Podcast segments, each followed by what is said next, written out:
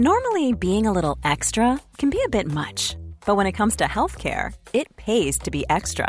And United Healthcare makes it easy with Health Protector Guard fixed indemnity insurance plans. Underwritten by Golden Rule Insurance Company, they supplement your primary plan, helping you manage out-of-pocket costs without the usual requirements and restrictions like deductibles and enrollment periods. So when it comes to covering your medical bills, you can feel good about being a little extra. Visit uh1.com to find the Health Protector Guard plan for you.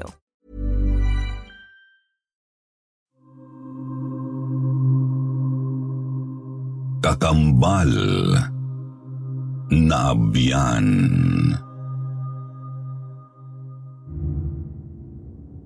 Hello po sa lahat ng mga nakikinig sa Sitio Bangungot. Matagal na rin po akong subscriber sa inyong channel. Simula nung nakahiligan ng mga kasamahan ko sa trabaho ang makinig sa ganitong klaseng genre, ay sinubaybayan ko na ang mga kwentong naipadala ng mga ilang tagapakinig. Dahil sa tagal kong nakikinig sa inyo ay naisipan ko na ipadala rin ang aking karanasan. Ako po si Azula, taga Cagayan de Oro. Dito ako ipinanganak at nagkaisip. Sir Jupiter, nung isilang ako sa taong 1988 ay kasagsagan po noon ng bagyong Unsang. Hindi daw po yun makakalimutan ng mama ko dahil may nasirang tulay noon dahilan para hirap magbiyahe papuntang ospital. Kaya naisipan ng mama ko na sa bahay na lang manganak at talaga namang hindi na niya kaya. Tumawag ang lola ko ng kumadrona o mananabang sa Bisaya. Sa ganap na 8:00 ng umaga po ako ipinanganak sa bahay ng lolo ko sa side ni Papa. May silong po ang bahay ng aking lola at katapat ng bahay ay may malaking puno ng sambag. Sa ibaba nun ay mayroong kanal na daluyan ng tubig mula sa mga bahay na nakatira doon. Pero ang nakapagtataka po noon ay napakalinaw ng tubig kahit nanggaling naman yun sa lababo at banyo ng mga kabahayan. Parang kanal sa Japan. Dahil malinis talaga at may mga isda pa. Ang sabi ng mama ko, nung araw daw na ipinanganak ako ay may kakambal akong ibang nilalang o tinatawag nilang Abyan. Lumaki daw po akong may kalaro na di nakikita ng ibang tao. Doon daw ako naglalaro palagi sa puno ng sambag na may munting batis. May kinakausap daw ako tuwing naglalaro at masaya kahit nag-iisa. Sir Jupiter, hindi ko masyadong pinaniwalaan si Mama nung kinikwento niya sa akin. Siguro po ay di ko pa naintindihan ng mga ganoong bagay kaya wala sa isip ko ang maniwala.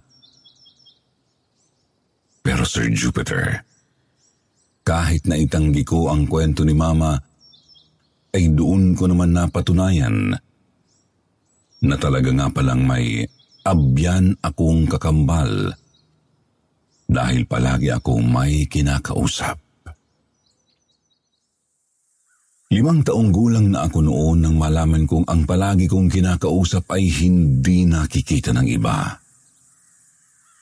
Wala akong makitang kakaiba o mali sa ginagawa ko dahil nga sa bata pa ako. Nang tumungtong na ako sa high school, doon ko na talaga naintindihan ang lahat. May mga kaibigan nga ako. Kambal sila. Kasabay ko silang ipinanganak. Noon ko naisip na yun ang palaging sinasabi ng mama ko na may kambal daw ako na isang abyan. Mga uri po sila ng engkanto. Hindi po sila basta mga engkanto lang. Babae at lalaki po sila. Kasabay ko silang lumaki kahit iba ang mundo nila. May third eye po ako. Inborn po ito kaya ako lang ang nakakakita sa aking mga kakambal. Dahil lagi na silang nakakausap simula pagkabata, ay hindi po sila iba sa akin at hindi rin po ako natatakot sa kanila. Naaalala ko pa noong ako ay nasa 7 taong gulang. Palagi akong nagkakasakit. Palagi po akong nilalagnat na kapag dadalhin ako sa ospital, ay walang makitang diferensya sa akin. Naging suki na namin ang kapitbahay naming si Noy Tinoy. Isa po siyang albularyo sa lugar namin. Nung oras na ginamot niya ako, sanabihan niya si Mama na may mga kaibigan daw akong engkanto. Hindi lang masyadong binigyan pansin ni Mama dahil alam na naman niya yun.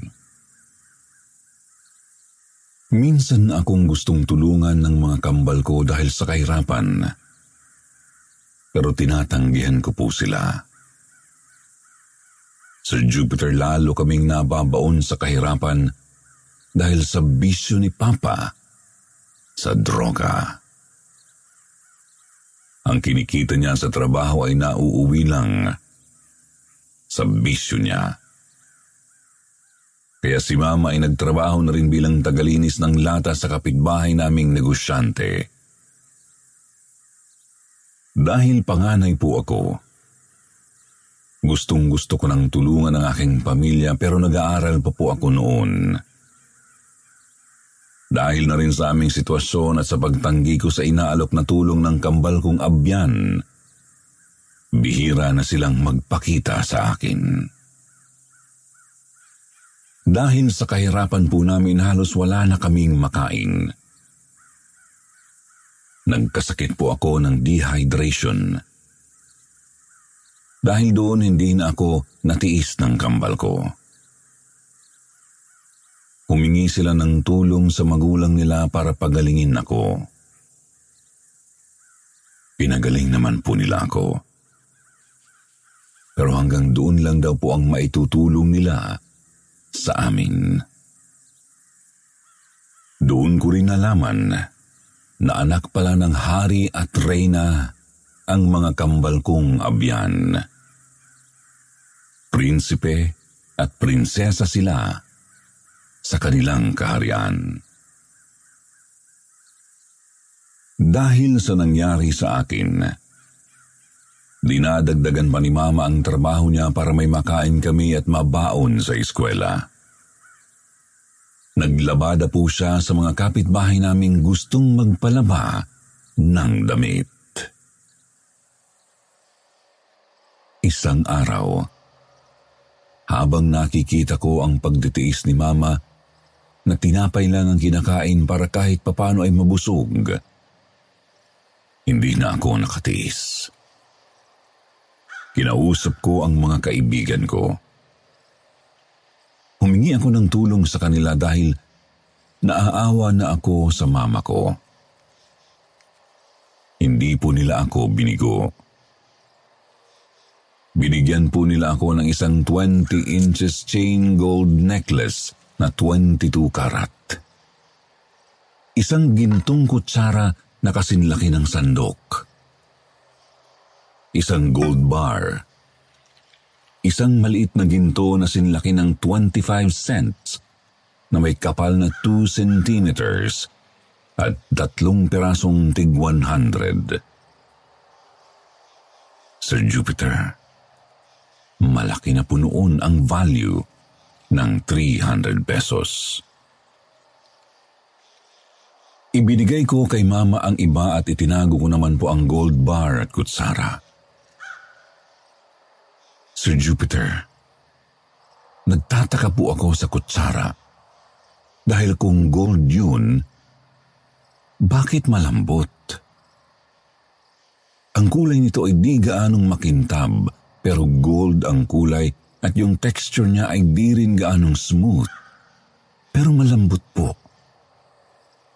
Kung ididiin ang daliri sa gold bar, ay magkakaroon ito ng marka. Pati po yung kasing hugis ng 25 cents at yung kutsara ay malalambot din. Ipinakita ko po yun lahat sa mama ko, pero nung araw na yun, ay walang alam ang mama ko sa mga ganoon. Di niya alam ang value ng mga ginto. Ang alam lang niya ay ang kwintas at pera. Itinabi po ng mama ko ang 25-cent gold at inilagay sa altar namin. Sir Jupiter, nung araw na ibinigay sa akin yon ay sinundan po ako ng kaibigan kong kapitbahay din namin. Nakita niya rin po ang mga iyon, pero inakala lang niyang mga laruan. Wala rin akong alam sa gold noon. Ang alam ko lang ang may value ay kwintas at pera. Nasabi pa ng mama ko na ibalik ko raw ang mga yun dahil natatakot ang mama ko na baka raw ay may kapalit. Pero sabi ko ibabalik ko na lang ang iba. Yung kwintas at pera na lang ang tanggapin niya at wala yung kapalit, sabi ko pa. Dahil nga may kapitbahay akong nakakita din sa mga dala kong gamit. Hindi ko inakala na nanakawin niya ang 25-cent gold na inilagay ng mama ko sa altar. Doon namin nalaman na nagmamanman na pala ang kapitbahay namin sa amin dahil may alam pala sila sa gold. Sir Jupiter, para mapatunayan na totoong gold po ang mga ibinigay sa amin ay isinanla ng mama ko ang kwintas sa pawn shop. Ginawa na rin niya yun para magkaroon kami ng pera. Halos maluha-luha si mama nang sabihin ng alahera ang value nun. Dahil totoong 22 karat yun. Muntik pang ang maiwala ng papa ko ang kwintas dahil isinuot niya at nalaglag ito. Mabuti na lang at nakita pa niya. Lalong tumibay ang paniniwala ko na ang kapitbahay namin ang kumuha sa gold coin namin dahil agad-agad silang nakabili ng mamahaling gamit. Nakabili rin sila ng gamit pansaka na ang mga landowner lang ang mayroon dahil mahal din yun noon. Alam kong malikot ang kamay ng kaibigan kong kapitbahay namin, kaya di na ako nagtataka na kinuha niya yun sa altar. Sir Jupiter, dahil nalaman namin na totoong ginto pala ang kwintas, naisip ko na mas malaki ang halaga ng gold bar at kutsara. Kaya hinalungkat ko sa pinagtataguan ko ang mga ito. Pero halos mawalan ako ng lakas dahil nawawala ito. Ang balak ko kasi noon ay ibalik yun sa mga kambal ko dahil sapat na sa akin ang nakaraos kami ng 1 linggo o 1 buwan sa paghihirap. Yung may makakain lang kami at makapagpahinga si mama sa pagtatrabaho kahit panandalian. Nagpakita sa akin ang kakambal ko. Sinabi nga nila sa akin na nakita daw nilang may hangarin akong ibalik yung ginto. Kaya kinuha na lang nila. Sir Jupiter, may banyo po kami sa likod bahay. Katapat yun ng bintana sa kwarto ng magulang ko. Mayroong maliit na hardin papuntang banyo. Hindi alam ng magulang ko na mayroong lagusan sa banyo papunta sa mundo ng mga kambal ko. May mga araw po na pumapasok ako sa banyo at napupunta ako sa ibang dimensyon. Nakakagulat man po, Sir Jupiter, at talagang hindi kapani-paniwala ang mga kaganapan. Pero totoong naranasan ko ito. Minsan na raw akong hinanap nila Mama pero hindi nila ako nakikita.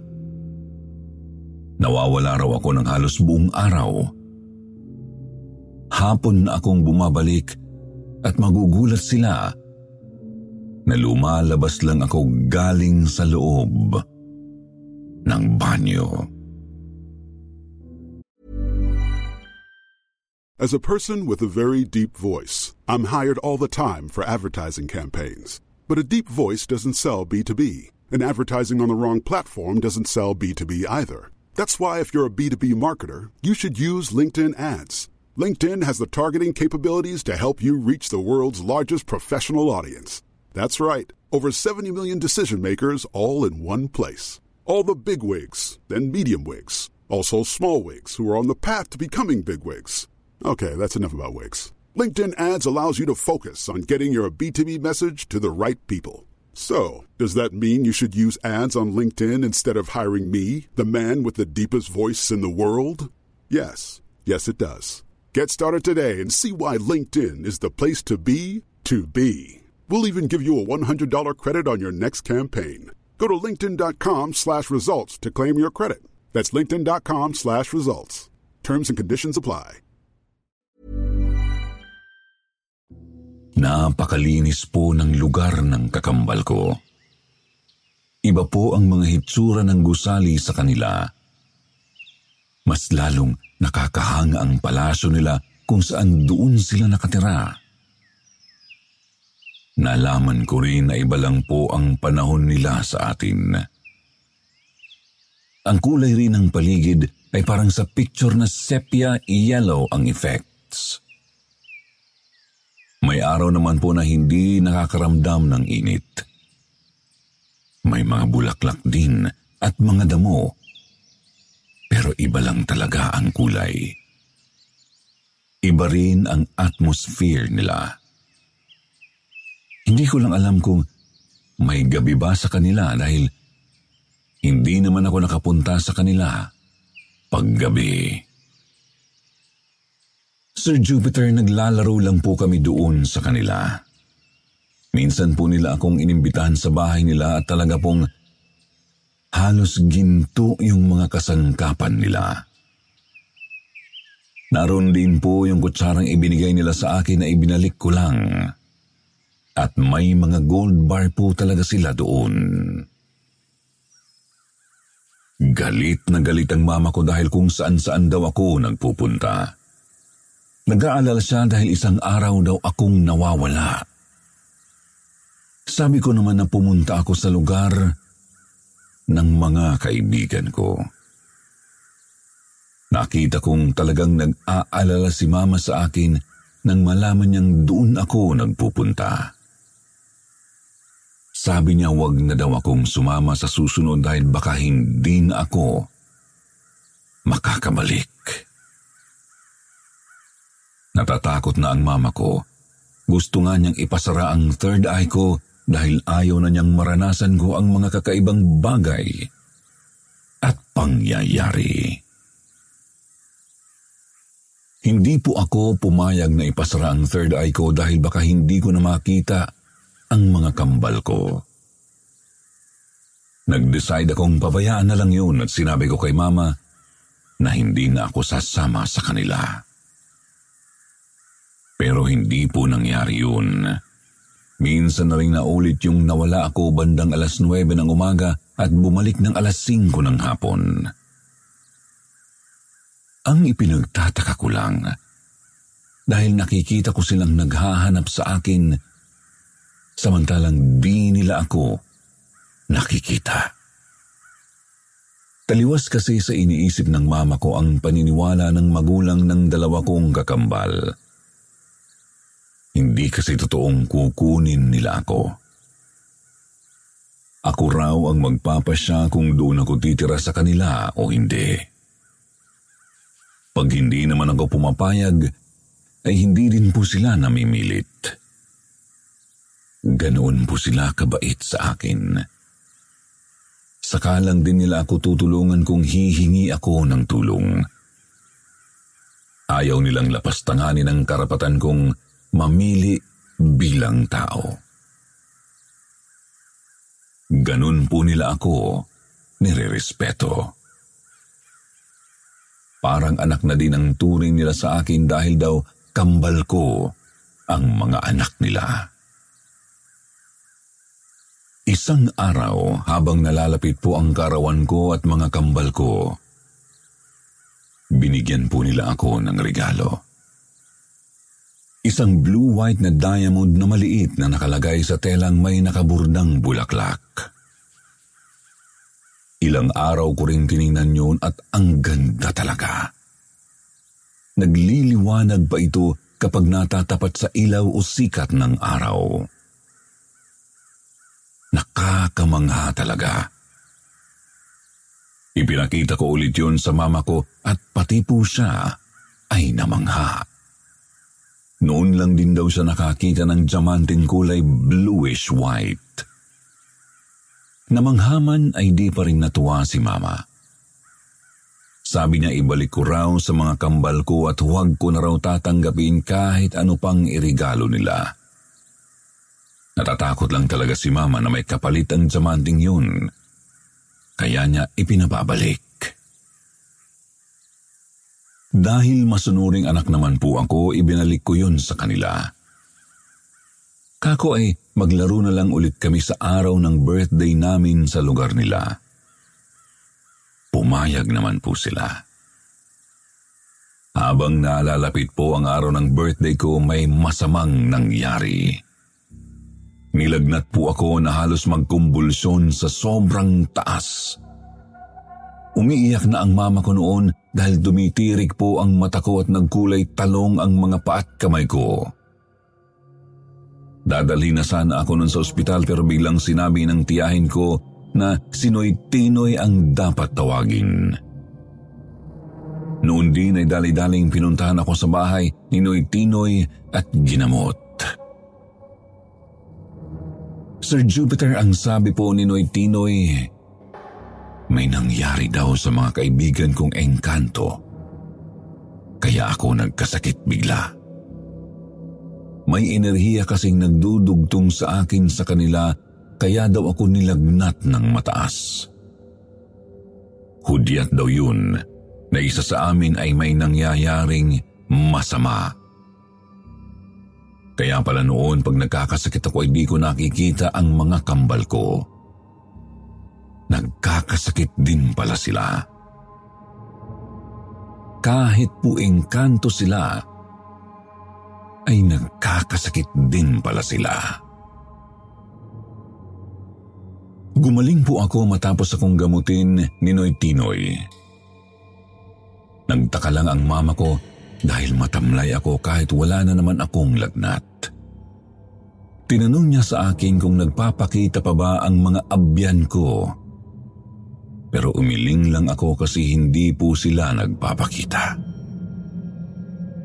Nalalapit na po ang birthday namin noon. Ilang araw pa ang lumipas ay biglang nagkasakit ang tiyahin ko na kapitbahay lang namin. Sabi, nabinat daw. Dinala pa nila yun sa doktor para masuri pero wala pong makitang diferensya sa kanya. Kaya inuwi na lang. Nasa bahay lang ako palagi. Nililibang ko lang ang sarili sa pagbabasa ng mga libro. Pero nagtataka talaga ako kung bakit hindi pa rin nagpapakita sa akin ang mga kambal ko. Nagpunta ako sa CR. Naalaman kong sarado na ang portal papunta sa mundo nila. Lalo akong nagtataka, pero nagpatuloy lang ako sa buhay ko. School, library at bahay lang talaga ang routine. Kung walang pasok ay tumutulong lang ako sa gawaing bahay. Lumala din ang sakit ng tiyahin ko nung mga panahong yun. Naging bedridden na po siya at kung kakausapin ay para ng baliw. Noon lang din po ako nagpunta sa bahay ng tiyahin ko para makita ang kalagayan niya. Noong oras na yun, andun si Noy Tinoy para gamutin ang tiyahin ko. Matanda na po ang albularyo na yun. Sir Jupiter, sinabi ni Noy Tinoy na hindi maganda ang kalagayan ng tiyahin ko. May kinalaman daw ang nangyari sa kanya sa nangyari sa mga kaibigan ko. Kinausap ako ni Noy Tinoy sa likod bahay namin matapos niyang matingnan ang tiyahin ko. Tinanong niya ako kung hindi raw ba nagpapakita sa akin ang mga abyan ko. Sabi ko naman ay hindi. Matagal na, kako. Tinanong pa niya ako ulit kung hindi raw ba ako nagtataka. Sinabi ko na nagtataka nga ako dahil malapit na ang birthday namin pero hindi pa sila nagpapakita sa akin. Ang sabi naman ng albularyo sa akin ay wala na raw sila. Hindi ko alam kung ano ang sinasabi niya pero hanggang doon lang ang sinabi niya sa akin. Kinagabihan na naginip po ako, Sir Jupiter. Napanaginipan ko ang ina ng aking mga kakambal na abyan. Sinabi niyang wala na raw ang mga kambal ko. Nasabuyan daw sila ng kemikal at ang tiyahin ko ang may gawa. Nangyari daw yun habang nandoon sila sa gate ng portal sa may banyo namin. Naghihintay daw sila doon dahil may usapan kami noon. Nasasama ako sa kanila. Naalala ko nga pala na yun yung panahong gusto kong ibalik ang diamond na ireregalo sana nila sa akin. Andun na pala sila sa hamba ng lagusan na yun. Dahil sa hindi naman nakikita ng tiyahin ko at mas lalong wala naman siyang alam na may portal doon, ay di sinadyang nagsaboy ng tubig na panlinis na may kemikal. Sir Jupiter, parang asido raw po ang isinaboy sa kakambal ko at yun ang unti-unting kumakain sa balat nila hanggang sa tuluyang maglaho. Naalarma yung hari at reyna sa nangyari sa mga kakambal ko kaya dali-dali nilang isinarado ang portal. Galit na galit yung hari kaya bilang kapalit ay kukunin nila ang tiyahin ko. Noon ko lang din po nalaman na hindi pala totoong immortal ang mga engkanto dahil may katapusan din po sila. Nagpaalam sa akin ang ina ng mga kakambal ko habang siya ay umiiyak. Mula po noon, hindi ko na po siya nakita sa aking panaginip. Nagpasalamat pa siya sa akin dahil sa mabuting pakikipagkaibigan ko sa kanilang anak. Gumising po ako noon na blanko ang isip ko. Pakiramdam ko rin ay may kung anong malaking parte ang nawala sa akin. 16 years old po ako noon nang mangyari yun. Nalaman ko rin ang dahilan kung bakit bigla ang nagkasakit ang tiyahin ko. Sir Jupiter, namatay rin po ang tiyahin ko. Wala silang kaalam-alam na puno ng saging ang pinaglalamayan nila noon. Ako lang ang nakakaalam. Namatay na rin po ang albularyo dahil sa katandaan. Nagdiwang po ako ng kaarawan sa sementeryo. dahil sa mismong araw ng mga patay po ako ipinanganak. Di rin ako sanay na may handaan dahil nga mahirap lang kami. Kaya laging sa sementeryo ako nasasadlak pag birthday ko. Doon sinabi ko sa lola ko na wala na ang mga kaibigan ko. Tanging lola ko at pamilya ko lang ang nakakaalam tungkol sa abyan kong mga kakambal. Pati rin po pala yung isang malapit kong pinsan ay may alam din siya na may kaibigan akong engkanto dahil minsan na niya akong nakita na pumasok sa CR at nawala. Kaya hindi ko rin naitago sa kanya ang kababalaghan sa buhay ko. Ngayon po ay may asawa na ako, Sir Jupiter. Sinabi ko rin sa kanya ang naging karanasan ko noon patungkol sa mga kambal kong mga engkanto. Third eye na lang ang meron sa akin ngayon. Hindi na ito naipasara dahil nasanay na din po ako. Minsan nababasa ko ang tao. Minsan din hindi. Minsan may mga premonition na nakikita at nagkakatotoo naman po. Minsan sinasarili ko na lang ang kung anong nakikita ko. Sinusulat ko na lang sa aking diary ang mga kaganapan sa buhay ko. Maliban sa akin, mayroon din kayang isinilang na may kakambal na engkanto? Sana mabasa ko po ang comment para malaman kung hindi pala ako nag-iisa. Maraming salamat po sa pagbasa ng aking sulat. Hindi ko na po pipilitin ang iba na maniwala. Listen at your own risk na lang po kumbaga. Basta ako, may mga saksi ako at nakakaalam sa ganitong nangyari sa akin. Babasahin ko na lang po ang mga comments ng mga tagapakinig ninyo. Thank you at God bless po sa inyong channel.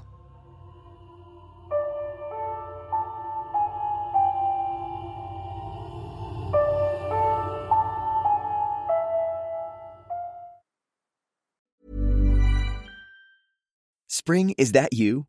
Warmer temps mean new Allbirds styles. Meet the new Superlight Collection, the lightest ever shoes from Allbirds, now in fresh colors. These must-have travel shoes have a lighter-than-air feel and barely-there fit that made them the most packable shoes ever. Plus, they're comfy right out of the box. That means more comfort and less baggage. Experience how Allbirds is redefining comfort. Visit allbirds.com and use code SUPER24 for a free pair of socks with a purchase of $48 or more. That's ALLBIRDS.com, code SUPER24.